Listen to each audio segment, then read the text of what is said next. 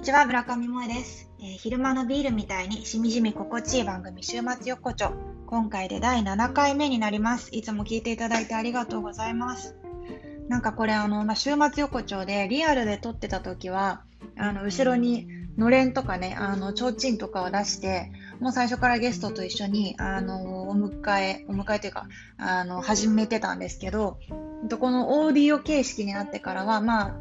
店にね、先に私が着いて、こうちょっと待ち合わせ時間1分前とかに待ってるみたいな気分で、ゲストがこうガラガラって入ってくるのを、なんか待ってるみたいな気分で、はい、やってるんですけども、えっ、ー、とですね、今回ゲストにお呼びしたい方は、えっ、ー、と、ニュースタンダード株式会社の代表取締役、串翔太郎さんをお呼びしてます。で、あの、皆さんがメインで多分、ニュースタンダード株式会社のことであの触れる機会が多いのはおそらく旅ラボっていうメディアかなと思うんですけどツイッターとかでもね、あのー、楽しい情報だなと思うと旅ラボだったりとかしてあの目に触れる機会が多いんじゃないのかなと思うんですけども、えっ、と、くしくんのことを私はビンちゃんってずっと呼ばせてもらっていて、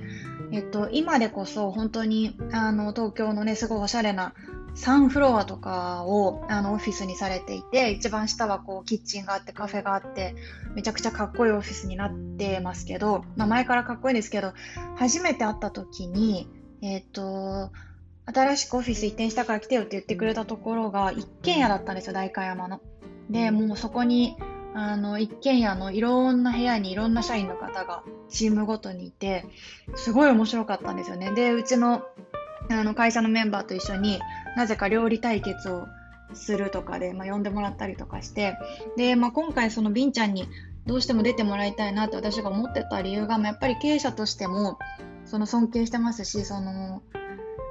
数字とかだけじゃなくてやっぱりすごくこう旅ラボで考えてることニュースタンダードで考えてることとかが前の成功をずっとあのやってるとかじゃなくて常にこう今ってそもそも何が必要なんだっけみたいな本質的なところを考えてるなっていう あのものがアウトプットとして世に出てるのが、ね、こうどっからの目線だよって感じだけど本当にあのすごいひしひしとユーザー側として見てても感じますしあのあすごいなこれを作り続けてるってすごいなっていうのもありますしあとはあのそれでいて全然こうイケイケ経営者みたいな感じじゃなくてあの会うとね、すごい泥人間臭いんですよね。あので、しかも繊細で、で、だけどちょっとおっちょこちょいで、あの前に、あのなんかちょっとこうラ、ランチしようみたいな感じで一緒にランチした時に、財布忘れたからごめんちょっと待っててって言われて私も一人で前菜のハムとか食べながら待っててしばらく結構帰ってこなくて帰ってきたら財布やっぱり忘れてなかったとか言ってってなんか何このプラマイゼロな時間みたいなあのところもあったりとかあのすごい人間らしい方なのであのぜひね、あのすごいメディアとしてはすごくかっこいいことたくさんやってらっしゃるんですけど、もっとあの代表の人柄出してほしいななんて思っているので、今回、はい、来ていただきました。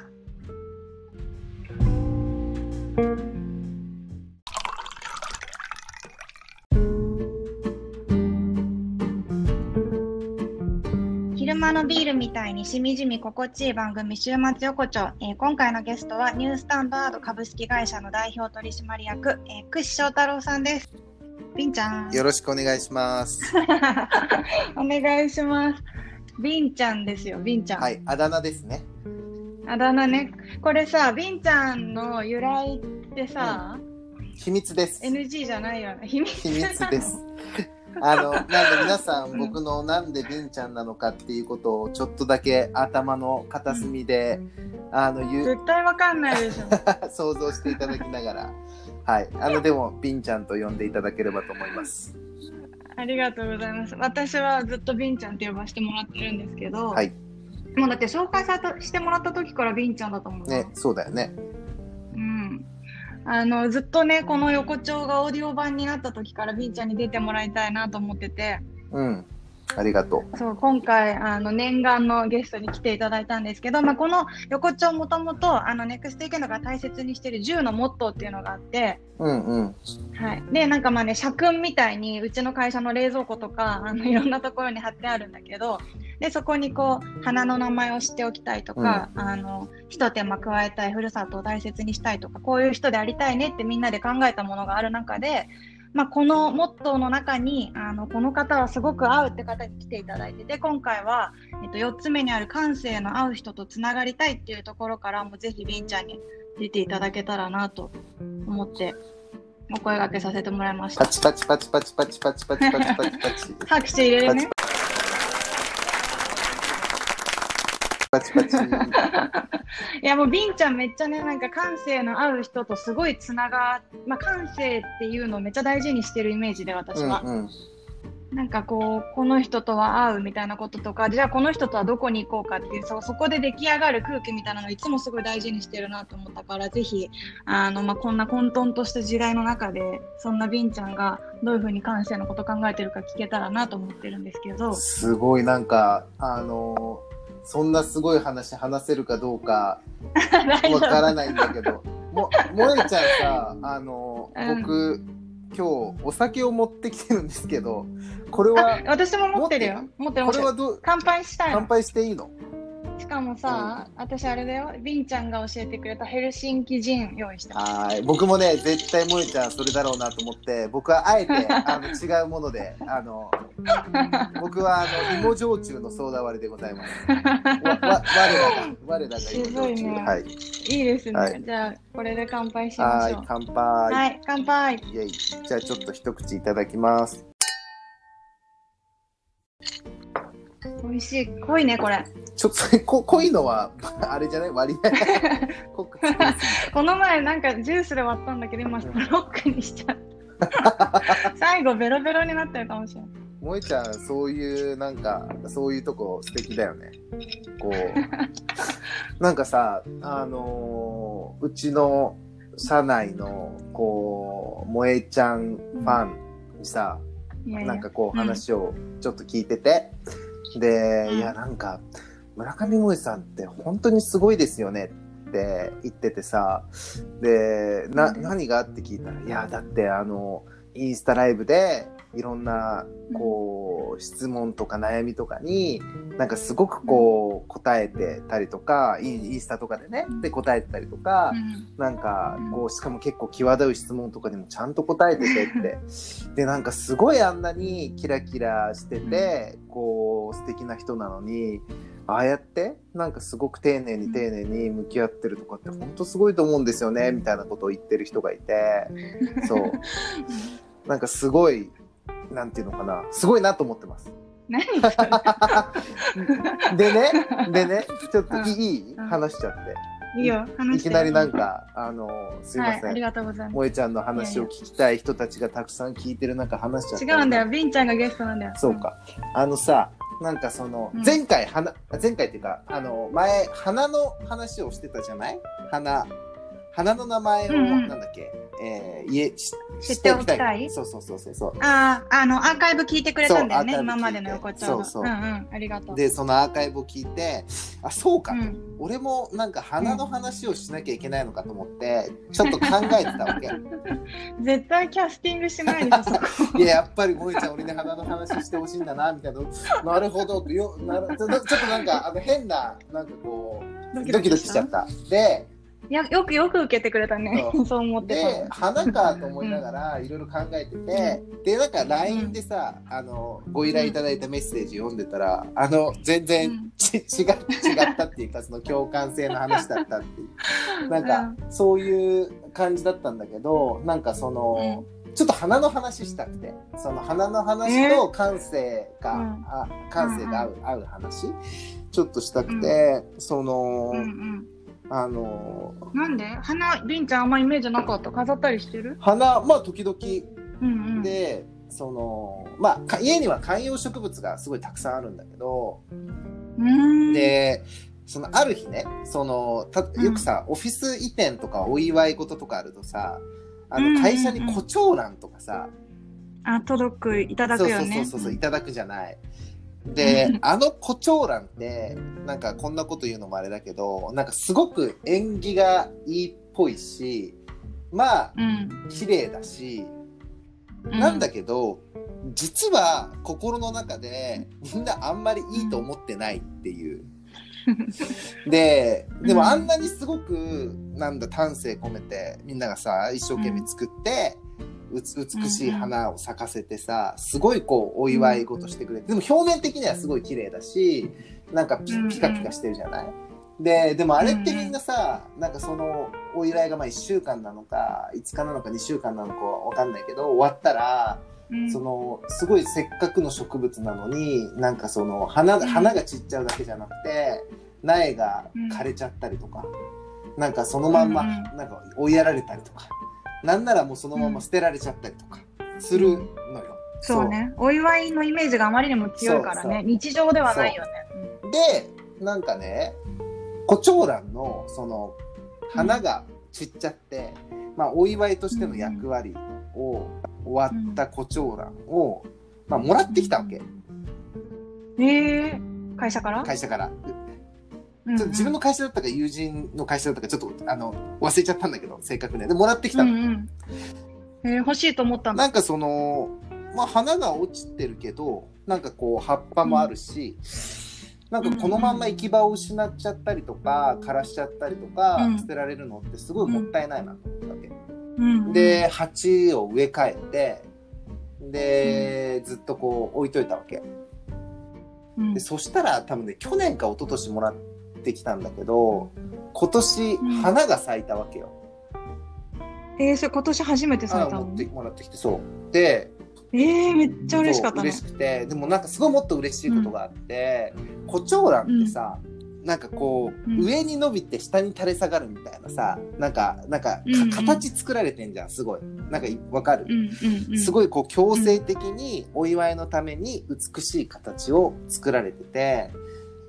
そうね。ででもその要は捨てられる前の胡蝶蘭であって家に持ってきた時にはもうそのなんか強制してどういう風なカーブでとかじゃなくて、まあ、ほっぽいてるわけ。だから自由に伸びていいよっていう、うんそうするとうんその花を咲かせるなんかえ枝がこうなんか斜めにニョキニョキニョキってえー、斜めになる。あ、そういうことね。びてて。あの、うん、でそれめちゃくちゃかっこいいのよ。あなんか胡蝶蘭かっこいいみたいな。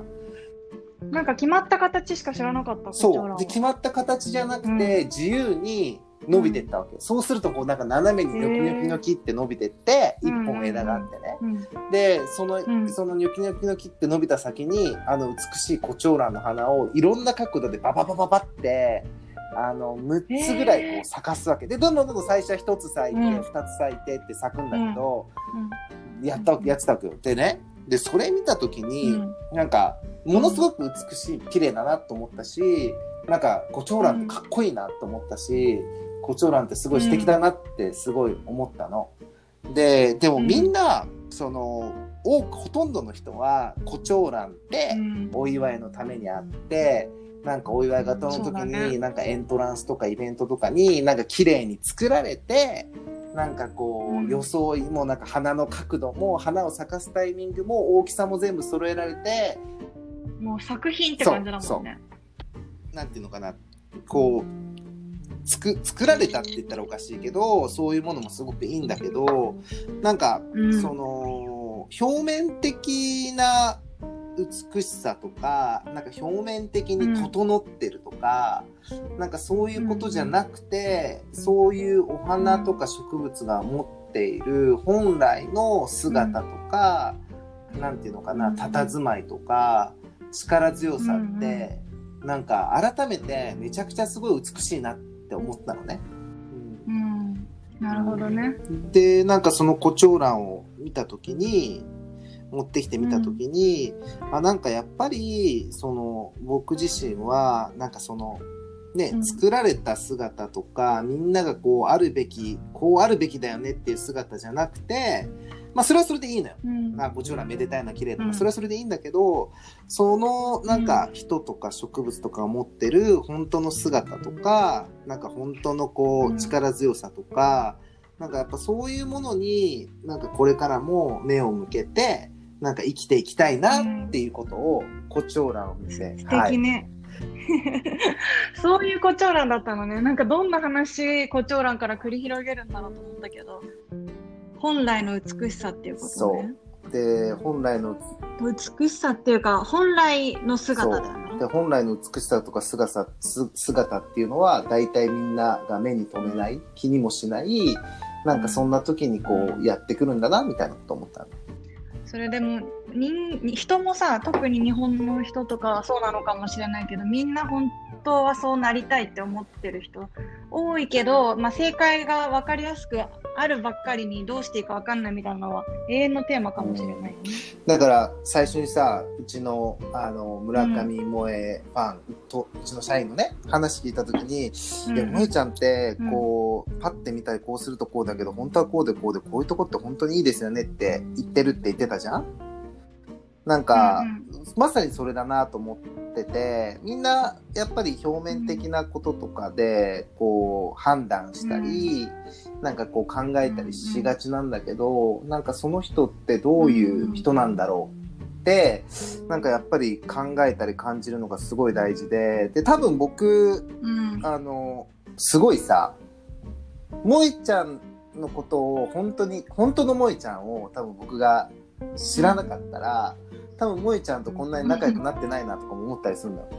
うん、そうだね。確かに。だって表面的に 見たら全然違う感じだもん そう美女と野獣みたいな感じじゃん。いやいやいや。いやいや。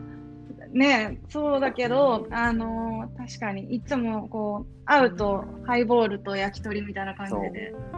すごいね私ビンちゃんは小学校から知ってる友達みたいな感じでいつもねわかるわかる。僕もね、まさにそういう感じで、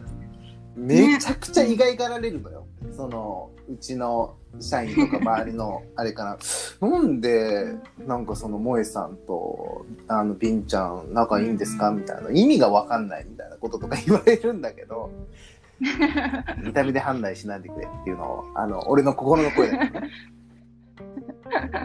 でもさなんかこう久々に会会うそんなにさ頻繁に会うわけじゃないし、うんうん私もあの東京とか北海道とかあ東京じゃない、うん。大阪とか北海道とかいろんなところから、あの東京に行ってるからなかなか会わないけど、やっぱ久々に会っても結構さ今こういう感じなんじゃないって想像して理解してくれてるなってすごい思って、そのなんだろう決めつけもしないしただなんかすごい想像してくれる世界が近いからすごいなんかこうあ幼馴染だなみたいな気持ちになるんだけどビンちゃんってその共感性みたいなところは、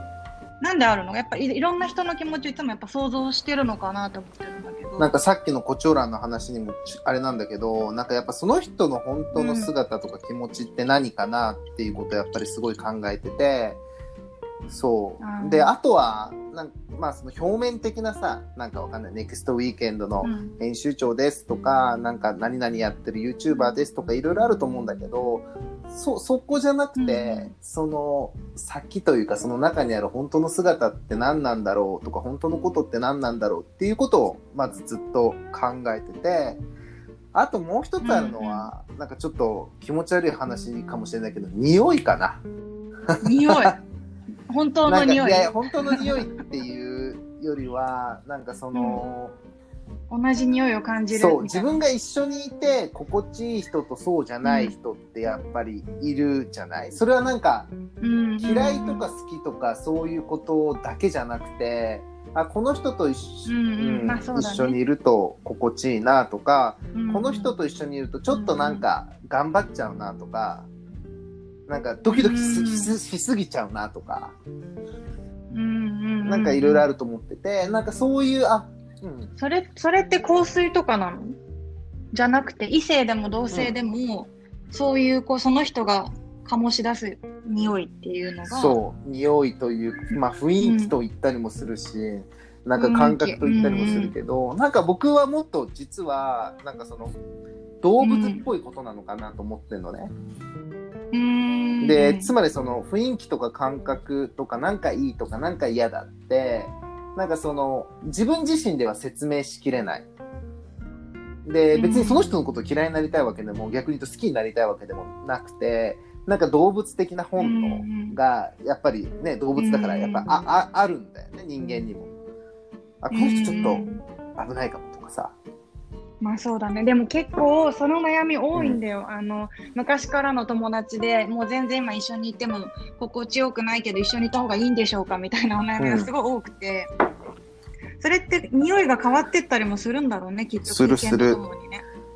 なんか考え方が変わるっていうこともあるかもしれないし、食べてるもので変わるかもしれないしやっぱ変わっていくからさ。うんうんうん。でもその感覚を研ぎ澄ませてると思うの、ビンちゃんってやっぱなんかもう、インディアンっぽいっていうか、なんかもう森の中にすごいいる感じなイメージなんだけど、うん。私の中では。多分こう、いろんな混沌の中にいると、まあ本当にそれが自分にとって、なんだろうね、みんなその胡蝶蘭みたいになっちゃってるのかな、心地いい、これが心地いいってことなのかなって多分考えちゃう人はすごく多くて、ななんだろう直感のままにとか感性をを磨いてその本能でみたいなこと言われてき言ってることはわかるんだろうけどどれが本能だろうみたいな本能ですら考えちゃう方って結構多いみたいで、そういうのって日頃からどうやって磨くのがいいってアドバイスできたらいいだろうね。うーんみんななんかわかんないけどなんか例えばさうんこうわかんない。俺と萌えちゃんがこう話しててさいやなんか萌えちゃんうん。のああいうとこ気になるなとか、いやこれちょっとなんか萌えちゃんのこういうとこあれなんだよなみたいな例えばあるとするじゃん。でみんなもそれってさ友達だからさそんなこと思いたくないじゃん。そんなの思う自分嫌だし、そんな萌えちゃんも別になんか、そういうことを思ってやってる僕のことを嫌にさせようと思ってやってるわけじゃないからだから、うん。そういうふうに思いたくないって思うと思うんだよみんな。昔から仲いいから、嫌いうん。嫌いになれないみたいな、そうだね。うん。うん。だけどなんかあのそうじゃなくそうじゃなくてっていうのはその相手が悪いんじゃなくて相手のその嫌なところに目を向けるとか感覚を持っていくんじゃなくて、自分がどういうふうに感じたのかとか、心が動いたのか。それは別になんか誰々がっていうことじゃなくて自分の心とか感じ方がどうだったのかっていうなんかことだけにフォーカスしたらいいんじゃないかなと思っていて。それはすごいスッキリする、うん。相手が別に悪いわけじゃないし、うん。相手のことを悪く思いたいわけじゃないからだからその、うんうんうん。なんか軸を相手からなんか自分の心の動きとか気持ちの動きにこうずらしてあげるだけで、うん。ゃあ私今こういうテンションだとちょっとなんか疲れちゃうんだなとかなんかこういう風に過ごしたいんだなとか、うんそういうことがなんか分かってくる。でそれってなんか自分のことを大事にしてする行為だし、うん。なんか自分と向き合う行為だし、なんか自分を大切にしてあげる行為だと思うの。うんうんうん、そうだね。確かに。今どう感じるかっていう、こう、今自分が考えてることを、まあ、いかにこう、いつも深掘りして言語化を自分の中でできてるかで、結局、匂いみたいなのも研ぎ澄まされていくのかもしれないね。近い人だとかってうんいうのもね、そうでなんかその自分あじゃあ例えばこの人といると自分が心が落ち着くなとかそう、うんうんあ自分が心が落ち着いてる時ってこういう時だみたいな感じかな。うんうん。そうだね。なんか、ビンちゃんってさ、全然さ、インスタとかさ、一生投稿しないじゃん。うんうんうん でさ、ツイッターもさ、なんか気気ままな時しか全然書かないからさ、なんか、その SNS っていう意味では本当に全然なんかアウトプットあんましないなって思ってて。しないね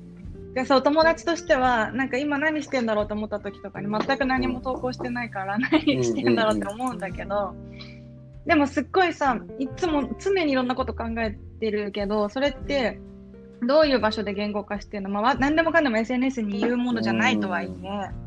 日常的なアウトプットってどこでしてるの？会社？そうね。まあその仕事がそのメディアとかさ広告の仕事とかしてるっていうのも、まああるから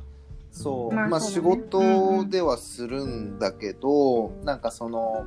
どどうげんなんかどこにアウトプットするのかってちょっと話じゃなくなっちゃうかもしれないんだけどうん。なんか僕、うんうんうん。友達ってちょっとすっごい中学生みたいなこと言っちゃうけど、なんか10年とかうん。20年連絡を取らなかったとしても友達だって思ってるわけよ。逆になんかそういう関係性をなんか相手とも築きたいし、うん。そういう関係性うんうんをを持てる人と付き合っていきたいなと思ってる節があって、うん。うん、なるほどね。日常的ないいねとかよりはもうそんなのがいい。まあそれはそれでなんかすごい素敵なことだしいいと思うんだけどなんなんつうのかな、なんかこまあな、引っ込み思案なのかもね。そうかな。いや、なんかでもね、最近すごいちょっと話変わっちゃうんだけど、きき気づいたのがさ、俺、いやなんかすごい内気な人なのかなと思っててきて、そう思うでしょ？ひなんかこう社交的でとかこうでって思われるんだけどすごい実は内気のうん。なんかそういう自分なのかもなっていうふうに最近すごいこう発見をしてなんかこう一人でこうなんていうのかな一人でこう自分と向き合うとか、自分の気持ちと向き合うって結構好きで、そう。あーしかもなんかみんな楽しそうでよかったなーとかまあでも時々なんか僕もあーいいな遊びに行きたいなとかみんなとこうしたいなとか例えば思う時もあるけどでもなんかみんな頑張ってるなーとか、みんな楽しそうだなーみたいな感じでいつもあの萌えちゃんのインスタとかなんか眺めてる。プロデューサー的な立ち位置で見いてくれやいてるのか。やいやいやそんなおこがましいです。そうそう。そんな そんなんじゃない。なんかなんだろうな、うん、みんないいなーみたいな感じで。もう一周したのかもね、なんかこう。ん。う、もう、よかったみたいな。いいねとかじゃなくて、よかったっていう感じの人になった。でもそでも常に研究はしてるんだけどね。なんか例えば家とかで YouTube とかめっちゃ研究してていや自分が YouTuber になったら、この今この業界のこういうなんかキャラクターでこういうコンテンツでこういう風にやっていくのが空いてるからいや俺だったら絶対こうやるなとか じゃあその時に必要ななんかこうスキルとかトークとかこうでこうでとか絶対こうするみたいなこととかずっと考えてる。うん、SNS とかで表現しきれないなと思ってんのよ。そうか、なんかね入らない感じがすなんか、あ、うんこれ伝わんないなとか。それでややめちゃうんだもんな。だからね、知りたいと思うの、本当に。なんかいつもすごい宇宙みたいなことたくさんくれるから、もっと小分けに出してほしいのにと思っちゃうんだけど、入らないんだね。じゃあ入らなかったものどうしてんの？やっぱもうそのプロジェクトに仕事に生かすことはもちろんたくさんあって、うんなんかそのコピー書いたりとか、なんか動画の広告の映像の企画考えたりとか、なんかメディアのこと考えたりとか、作ったりとかそういうことは全然やるしやってるんだけど、うなんかね最近さ僕ねあのうん。めちゃくちゃ魚に凝ってて毎週土曜日になんかこう魚をうん。たくさん仕入れて、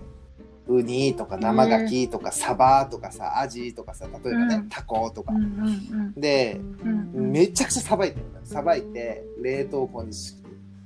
仕込んでしめ鯖そうしめ鯖作すごいねったりとか、なんかパエリア作ったりとか、なんかわかんないけどそそうでそれってなんかこうしかもめっこり性だから、なんか包丁はうん。なんかどこどこの包丁、あのあそこの友達の寿司職人も使ってるこうでこうでこれはこうだからよくてみたいな。で包丁一つ選ぶにしてもめちゃくちゃ調べて、なるほどこれがベストだみたいな。うん。15センチのペティナイフかみたいな。で、なんかやってるわけ。うん。でも気分は、うん。なんつうの、こう、うん。シーフード、東京シーフード、えーレストランの、あの、二つ星ミシュランシェフなわけよ、気分は。で、一人でうん家で、その、ミシュラン二つ星シーフードレストランシェフごっこをしてるわけ。そう、すごいいでしょ？じゃん。で、その一人だからごっこなのよ、もう完全に。そう。その家でそういう遊びをしてるわけ。うんそのでそれがめちゃくちゃ楽しいのよ。そう。ん、楽しそうだよ。それってさ、いほとんどの人だったらもうそれをさ、うん企画にしちゃったりさ、なんか今週はとか言ってインスタライブしちゃったりとかすると思うけど、うん。私もしちゃうだろうし、それも、自分のなんか世界にね、こう、没没頭してて、でもすごい楽しいから、でもこうやってさ、なんか自分が楽しいっていう思うことをさ、まあ、ネクストウィーケンドとかもそうだと思うんだけど、うん自分の楽しい世界をお裾分けするってすごい素敵なことじゃん？で多分そのお裾分けの仕方が、うん僕はなんか例えば時々3ヶ月に1回萌ちゃんと会った時とかなんかこうわかんないけど、半年後誰かと会った時みたいな時になんかそういうお裾分けをなんかするしてるのかもしれないなみたいなことは思う。うんなるほどね。まあそうだな、うちのお父さんとかも SNS なんか全くやってないけど、いつも大根育てたら楽しそうにしてるから、そうだよね、別に自分の感覚が今あまりにも SNS が身近にあるけど、そうだね、そんなことよりはそれを伝えたいなって思う友達とたまに会ってみたいなことが、まあ本来のなんか人間関係かもしれないね、うん。最初にあるべき。そうだね。まあなんかそれこそ一人インスタグラマーごっこみたいな感じをして、あのすげえあのテーブルの上に盛り付けて写真でバッチリ撮ったりはするんだけどね。終わり。そ終わり？そういうのは楽楽しい。まあなんかね、その共感んっていう話にちょっと戻すと、うんうん。うんうん、ありがとう。あのねなんかその、それも、なんか僕の中では共共感なんだよね。例えば、シェフってどういうこと考えて料理してるんだろうなとか、その、どういうふうになんかこう考えて、例えばじゃあ魚とかお肉でもいいんだけど、仕入れて、こう料理を組み立ててるんだろうとか、さっきの YouTuber とかも、うん。どういう気持ちで何を考えてこれこのコンテンツを作ってなんかそのファンの人たちに届けてるんだろうとかそういうことをすごいこう考えててあーでもこう失敗しちゃう時もあるし例えば料理を作ることがつまらなくなったり大変になったり疲れちゃうこともあるしとかその時になんかどういう気持ちでこれと向き合ってるんだろうなとかやってるんだろうなみたいなこととかをなんかそのちょっとごっこって言い方はあれなんだけどそういうなんか自分うんうん、そっちの立場になやってみるってことだよね。なんかこう、考えたり、感じたりするようにはしてる。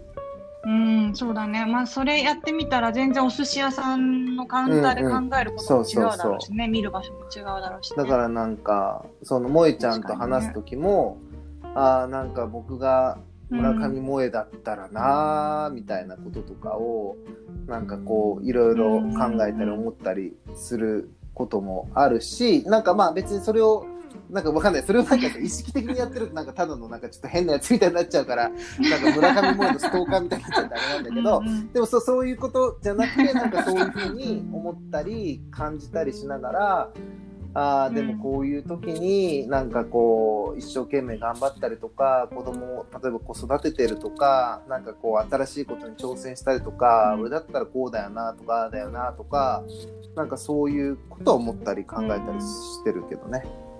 そうだね。りんちゃんってさ、あんま怒ったりしない？感情的にすご怒ったりすいならないるし感情的になる時もあるよ。でまあ、うん若い時とかは特になんかすごいこう、なんだろう衝動で生きるみたいなとこもあったからだけどなんかその、やっぱりどんどんどんどんそういう落ち着くじゃないけどなんかね感情は豊かになってくるのよ、どんどんどんどん。すごい自分の感情は豊かになってくるんだけれども、なんかそのうんうん。こう上がったり下がったりとか右行ったり左に行ったりみたいななんかそういう振り回されるみたいなものはどんどんなくなってきた。うん。なんかやっぱ想像力がある人っていうか人のことをたそっちの立場になれる人ってあんま怒んないイメージがあって私も結構想像はする,、するようにはしてるんだけどなんか怒鳴ったりとかもあんまり、うんというかほとんどしないしあこういうことがあったからこういう言葉言っちゃったのかなとか思うと共感しなくても理解できたりとかして。ね、それってやっぱ想像力って大事かもしれないね。その自分がご機そうだ嫌でいるために。多分ねその僕もその怒鳴っうん。ちゃった時とか怒っちゃった時とかってまあ過去ああるよそれはまあたなんだろうたくさんあって、うんうん。でその、なんだろうそういう時ってどういう時だったのかなっていうことをすごい考えたり振り返ったりするとなんかこう周りに振り回されてる時だなっていうふうにすごい思思思ってるので、それは別になんか人のせいにしてるとかそういうことじゃなくて、あなんかそのうん。自分がすごく周りに振り回されたり乱されたりそれは自分の責任なんだけど、そういう時になんかこう、うん。自分の感情が予期せぬ形で表に出ちゃったりとか、ん。自分の感情が予期せぬ形で振り回されちゃったりとか、そういうことがあるなっていうふうにすごく気づき始めてでなんか別に自分が怒りっぽいとか、そういうことじゃないんだよ。ないんだけど、なんかそのそもっと自分のその周りに振り回されないで自分のその感性とか感情っていうものをこう育てていくで大事にしていくみたいな、うん。なんかそういうふうに切り替え切り替えたらなんか全然いつもハッピーみたいな感じだよね。うん。まあ自覚することかもね、うん今振り回されてるなとか、今自分機嫌悪いなって思うだけでも一回落ち着けるもんね。でそういうふうにされちゃったりとかそういう状況の時はちょっと離れてみるとか、面白いのはさ、でも人って結構そういう振り回されたりとか、なんか感情をかき乱されたりするのを案外好きだったりする側面も持ってるじゃない？でそれってほ本人はかき乱されてるとかそういうふうに思ってないんだけど、うん。やっぱり人が関わってくれるとか、人がこう携わってくれるって、な何がどうであれ嬉しいことだったりすごくこうなんていうかな、うん。かけがえのないことだったりするからだからその振り回されちゃっても頑張っちゃうとか、振り回されてることうん。にそのまんま答えちゃうみたいなことって結構あると思うんだよね。うんだからまうん。あそれはいいか悪いかは置いといてなんかそういう生き物だなと思うしそれはそれで楽しい時もあるからさ。まあ例えば恋愛とかさ若い時の恋愛とかってそういうのたくさんあるじゃん。うん。そうだね、もう待つのがなんかよ酔っちゃうそれが楽しいみたいなこともあるでもなんかそういうのもそれでよくてただ自分がそういうものに疲れちゃったなとか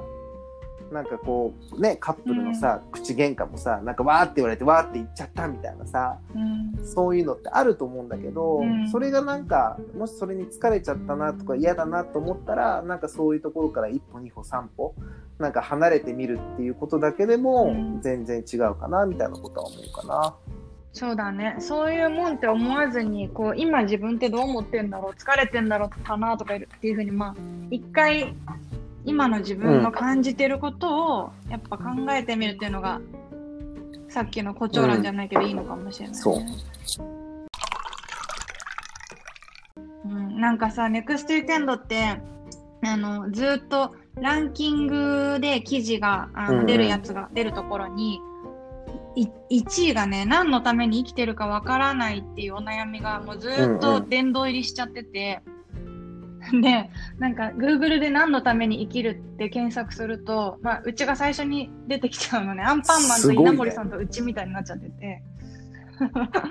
そう、だからなんかもう多分新規の流入とか、大体そこでみんな、みんな来てくれる方が多いんだけど、まあ、その何のために生きるんだろうって思ってる人が結局うちの中で全然違うところに回遊してクッキーの作り方とかや見てクッキー作ってくれたりとかしてたらちょっとでも役に立てたなって思ったりもしてるんだけど正直。なんか何のために生きてるんだろうってすごいまあ恵まれた時代のお悩みではでもあるけどなんかこの今みん何を何にどの状態になったらみんなって幸せっていう風に思うのかなんかビンちゃんがいろんな人のこと研究してさいろんな人種とかいろんなカップルとかのこといつも研究してるなって私は思うんだけど幸せの状態って、うん。まあもちろん人それぞれだとは思うんだけど具体的に言うと。何をもって幸せなんだろうね？もう自分でそれはこの話ちょっと長くなるけどして。いいな俺ねそれね あのねあのうん。ー結構自分の中で考えてたどり着いた答えがあって、えー、あるんだ、すっごい変なこと言っ変なことに聞こえちゃうかもしれないけどちょっと勇気を振り絞って話すとうん。うんえーっと 大きく分けて2つあると思ってるのね。1つ目がうん。三大欲求を適切に満たすっていう1つ目。で、うん。えっと、うん。2つ目は健康でうん。自分が好きなことに取り組むっっていうこの大きい2つがあると思っていてで、うん。その三大欲求を適切に満たすってどういうことかっていうとなんか睡眠欲、えー食欲性欲ってなんかこの人間が根本的に持っている欲求ってあるじゃない、でそれになんかちゃんと耳を傾けてあげて、て適切にそれをなんかそれをまあうん耳を傾けてあげて、うん。自分の欲求を認めてあげてそれを誰かに満たしてもらうんじゃなくて、うん。自分でちゃんと満たしてあげられるかとか。もちろんなんか誰かと一緒にご飯食べると楽しいから一緒にご飯を食べたりとか誰かとこう、手をつないだりとかハグするとかっていうのは全然、あのいいしあの正しいんだけどなんかそれをなんか相手にしてもらう、してもらおうとか、うん。やってもらおうとかっていうことじゃなくてなんか自分でちゃんと適切に満たしてあげるっていうことがまずめちゃくちゃ重要だと思ったよね。それは寝るっていうことも、あの食べるっていうこともまあ誰かとこう、うん。なんかこうつながるっていうこともそうなんだけど、でまずこれがめちゃくちゃ重要だと思っててでみんな結構、うん。そのこの3つをすごく軽視しがちだなと思っていてそう。自分が寝る時間よりも、うん。例えばなんか外で遊びたいとかた例えばさなんかあるじゃん？本当は食べたいんだけど、なんかこう時間がないからなんか誰かと肌を触れ合って、うん。なんかこう安心したいんだけど、なんかそれをこう言い出せなくてとか、だからそういうその、やっぱり人間が生きていく上ですごく必要なその欲求っていうのをまず適切に満たすことがすごく重要だっていうふうに思っているのと、確かに基本的な知識にもかかわらず意外と、うんこれだけ削っても大丈夫みたいな思ってる人多いもんね。うん、うん。むしろ。うん。そうね。だからそれの3つと、あともう一つはその、うんまあ、自分がその、まあ、健健康って言うとあれなんだけど、そのちゃんとそのまあその3つをやってれば当たり前にけ健康心も体も健康にまあいろんな病気とかしょう,、あのしょうがないこととかいろいろあるけれども基本的には健康でいられると思っていて。でその上で自分が少しでも心がワクワクするなとか、楽しいなとかこれやってみたいなって思うことをたくさんじゃなくてもいいからなんかほんのちょっとでもいいと思うのよ。なんかあなんか今日アンパン作ってみたいなとか、ココナッツなんかわかんないけどクッキー作ってみたいなとかチーズケーキ作ってみたいなとかなんか今日はなんかうん。車でどっかドライブしてみたいなとか、なんかいろいろあるじゃんそういう自分がワクワクするまるって。それをうん。たくさんじゃなくてもいいから、本当にちょっとずつ、ちょっとずつでもいいから、なんか毎日、毎日じゃなくてもいいんだよね。3日に一遍でもいいし、2日に一遍でもいいし、なんか少しずつ少しずつやっていくっていう、なんかうん。これだけかなって個人的には思ってる。ねえ、そうだよね。それ、うちの言葉だうんうんうん。と週末野心って言ってるんだけど、なんかもう本当に別にクッキー作るだけじゃいつでもできるよって思うかもしれないけど、作りたいと思ったものをなんかいつでもできるからいいやにするか、次の週末やってみようって思うかで、絶対自己肯定感変わるし、次やりたいことが見つかっていくから、明らかに楽しいと思ってて、まあ、好きなことを仕事にしたいみたいな方も多いけど、まあ、仕事がね好きなことになってればもちろん一番いいんだけどまずはこう自分ってできるじゃんの自覚って絶対そうだね。あとなんか仕事にしちゃうと好きなことが好きじゃなくなっちゃうみたいなこともあるから、なんか僕とかすごい料理好きで、本当に自分で言うのもあれなんですけど、結構なあの腕前に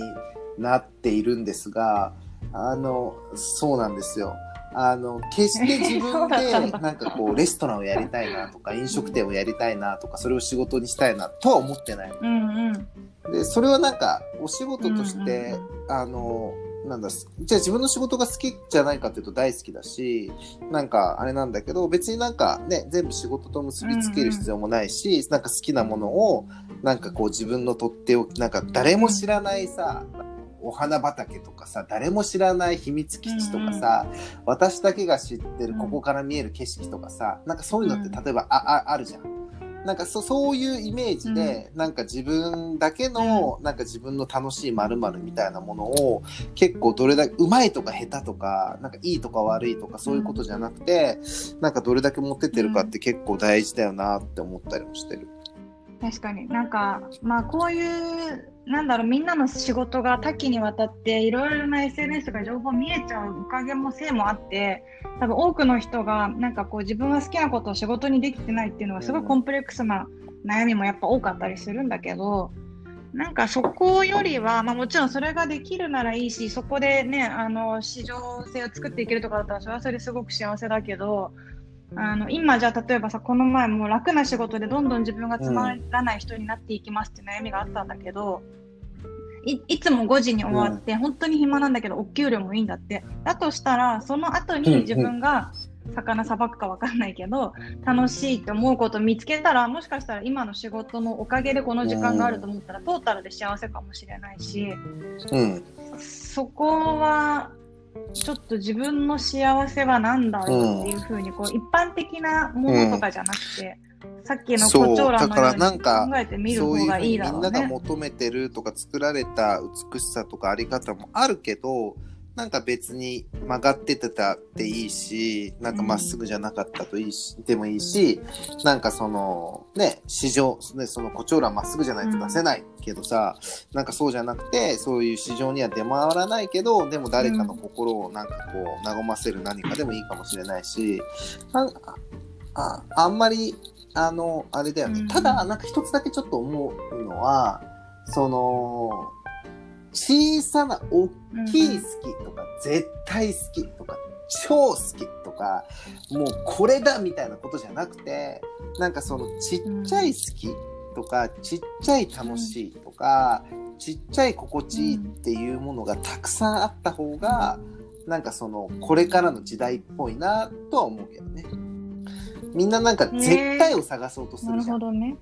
そうだね。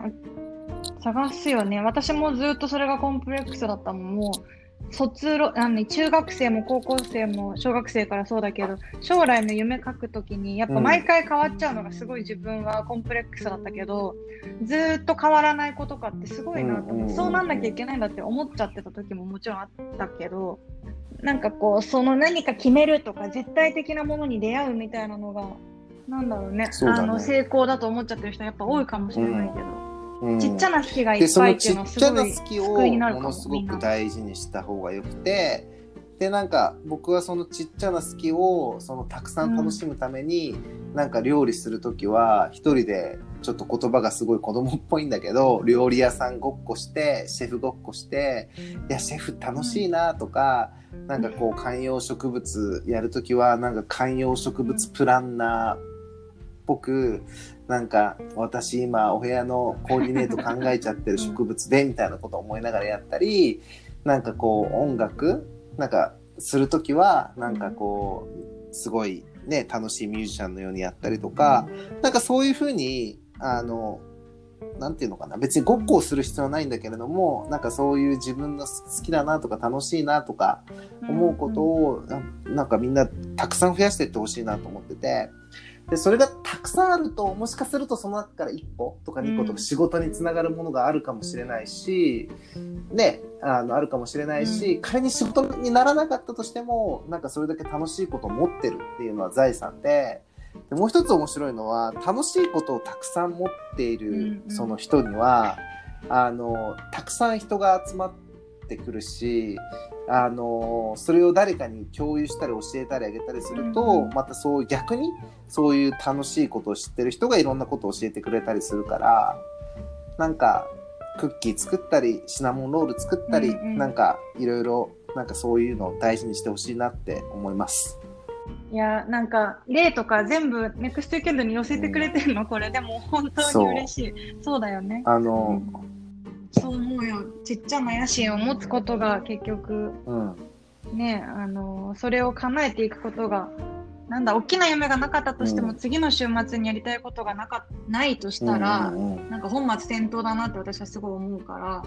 ね、それが大それたことじゃなくても今自分がやりたいことって何みたいなのを一個でもいいから絞り出すっていうのは自分のためにもすごい、パン焼いたりさ、ね、カレー作ったりさなんかね、うん、いっぱいいっぱい楽しいことあるじゃんね、うん、でもなんかその時になんかあれあなんかすごいなんか超綺麗になんか写真撮ってあげなきゃとかそういうことを思うと楽しめなくなっちゃうからなんかまずはその作るとか、うん、なんかななんかそうやってみるっていうことだけになんかこうね集中するとすごい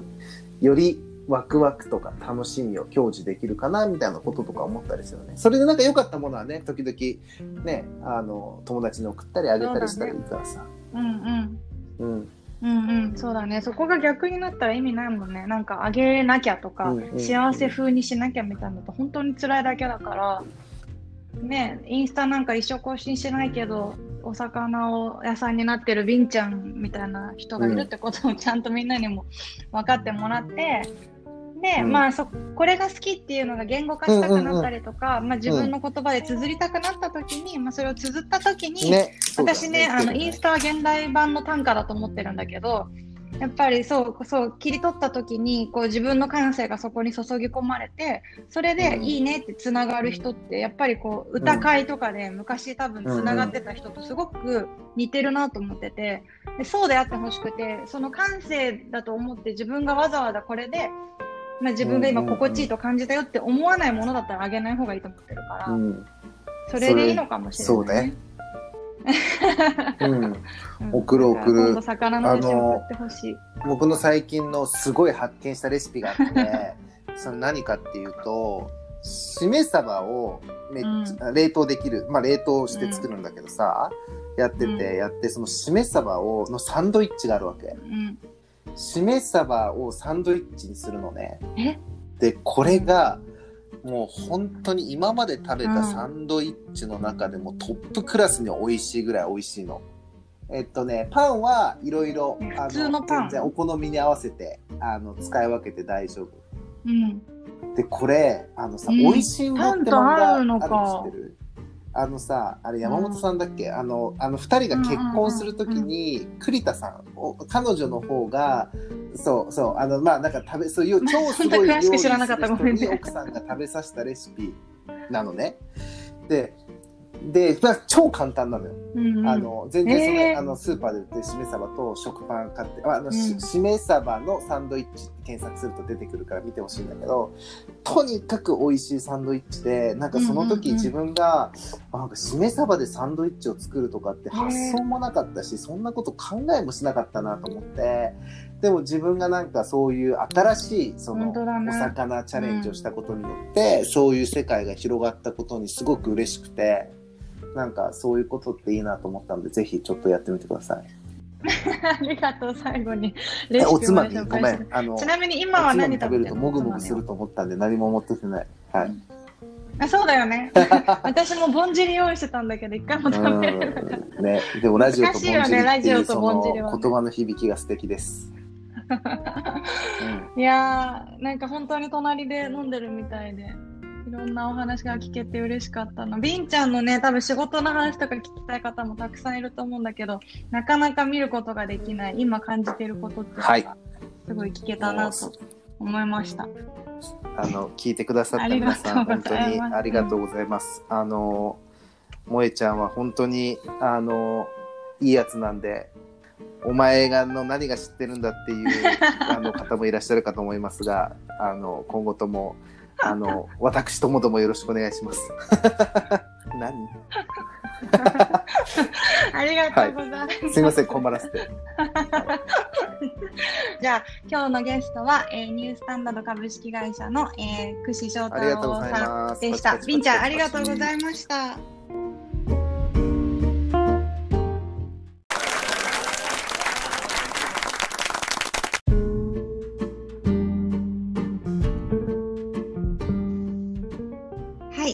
ことで、えー、今回のゲストは、えー、ビンちゃんこと串翔太郎さんでした。ありがとうございました。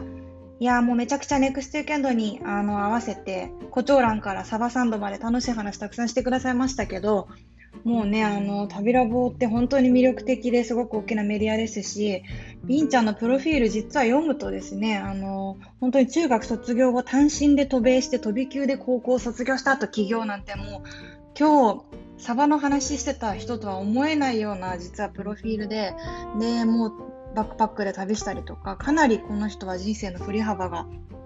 あって何聞いてもあのそこはこういうふうに思ってるって答えてくれて本当にねあの1時間とかじゃ話し尽くせないんですけどもはいまあちょっと SNS ではねあんまりこう自分の個人のことはきっとこれからも書かないのかななんて思うんですけど、まあ、ぜひあの彼のやられてるニュースタンダード株式会社のはい、授業を皆さん、あの、楽しみにして、えー、見ていただけたらなと思います。ありがとうございました。